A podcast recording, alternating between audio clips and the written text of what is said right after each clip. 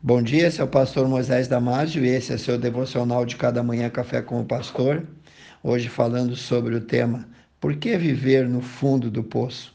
Em 1 Reis capítulo 17, 5 a 16, nós lemos assim: Quando chegou Elias à porta da cidade de Serepta, encontrou ali uma viúva apanhando lenha para fazer fogo. Elias pediu então por um pouco de água e um pedaço de pão. A viúva aceitou trazer a água, mas explicou que não tinha pão em casa.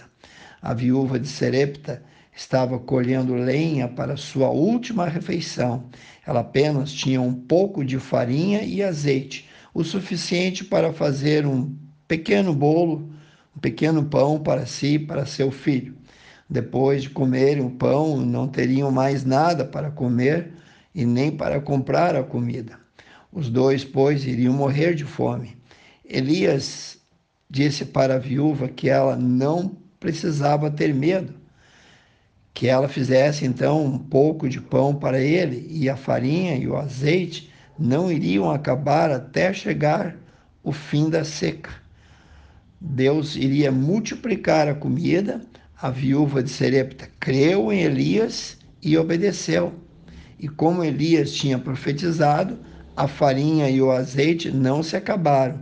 A comida alimentou Elias e a viúva e a sua família durante muito tempo. Amigo, no texto que lemos, vimos uma viúva no fundo do poço, isto é, vivendo já à beira da morte, Talvez você, como ela, está vivendo também no fundo do poço da esperança ou da fé, e a única escolha, a única direção para olhar é olhar para cima. O nervosismo, a angústia, a tristeza não acaba mais. Inquietação, desgosto, ansiedade, falta de fé, nenhuma previsão de vitória. Esse é o lugar onde muita gente está hoje. Esse é o lugar também onde estava aquela mulher viúva. Através do profeta, Deus desafiou a mulher a olhar para cima, a ter fé novamente. Ele a desafiou a exercer a sua fé mais uma vez. Era um desafio porque ela estava vivendo no fundo do poço.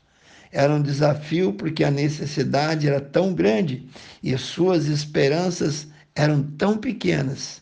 Afinal, como Deus poderia ter escolhido alguém como uma viúva tão pobre, incapaz de prover para si, agora prover para o profeta? Mas é por isso que Deus escolheu ela. Em troca, ela escolheu crer na palavra do profeta, crer em Deus. Deus quer te ensinar e Deus quer ensinar que quanto mais sem esperança você estiver, mais provável e maior será o milagre. Quanto mais escuro o quarto, mais necessidade de luz. A ajuda de Deus está próxima, sempre disponível, mas é só dado àqueles que o buscam. Precisamos procurar a mão de Deus em todas as direções. Deus está sempre lá, mesmo no fundo do poço. Ele está sempre pronto para prover, para suprir, para cuidar. Nossa fé é a chave para sair desse lamaçal, desse fundo de poço. Numa casa luxuosa ou caído no fundo de um poço lamacento, não duvide do poder de Deus. Ele ainda pode estender a mão e tirar qualquer um de qualquer situação.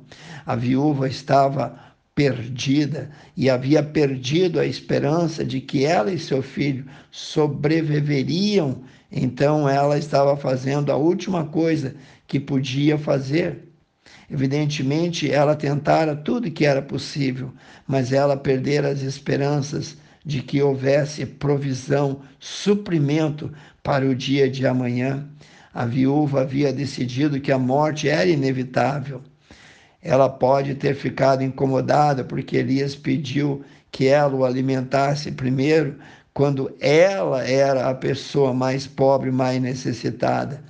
Irmãos, ela poderia pensar assim: escuta, Elias, você não entende, eu estou preparando a minha última refeição para mim, para o meu filho, antes de morrer. Depois vamos ficar sem nada. Não há esperança para mim, porque eu precisaria ou deveria me preocupar com você.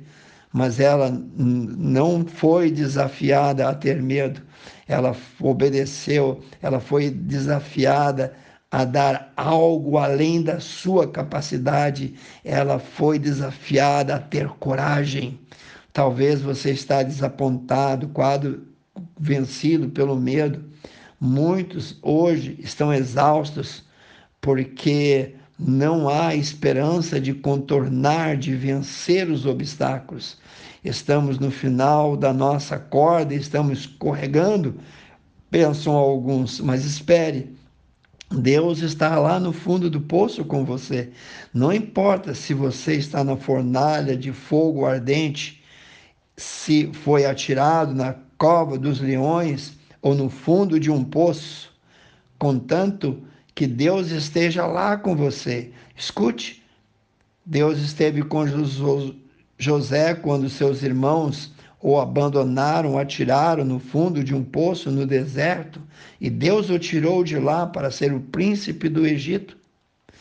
Assim pegaram também o profeta Jeremias e jogaram numa cisterna de um poço, baixaram Jeremias por meio de cordas dentro de um poço, não havia água na cisterna, mas somente lama. E Jeremias afundou na lama, diz Jeremias 38, 6, para calar a voz do profeta.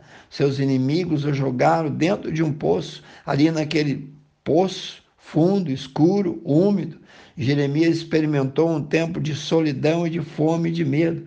Dali, Jeremias orou ao Senhor, pediu socorro e Deus providenciou não um homem para ajudá-lo a sair de lá, mas 30 deles. O poço representa o fim da linha para muita gente, é quando não vemos mais saída para os nossos problemas. Mas para quem ora, o poço pode significar o começo de um novo tempo. A passagem por lá pode trazer grandes lições e um grande vitorioso começo para uma nova vida. Lembre-se, o nosso Deus é o Deus do impossível. Ele abriu o mar vermelho no passado para os seus filhos passarem seco. Ele fez a água sair da rocha e ele quer fazer milagre na tua vida. Deus querido, abençoado, abençoa, Senhor, cada um que ouviu esse devocional. Dê vitória, Senhor. Tire todo o medo. Abençoa, Pai. Em nome de Jesus, nós sabemos que o Senhor é o Deus do impossível. Eu oro e peço, Senhor, no poder do Teu Espírito Santo. Te vejo amanhã em mais um devocional com o pastor.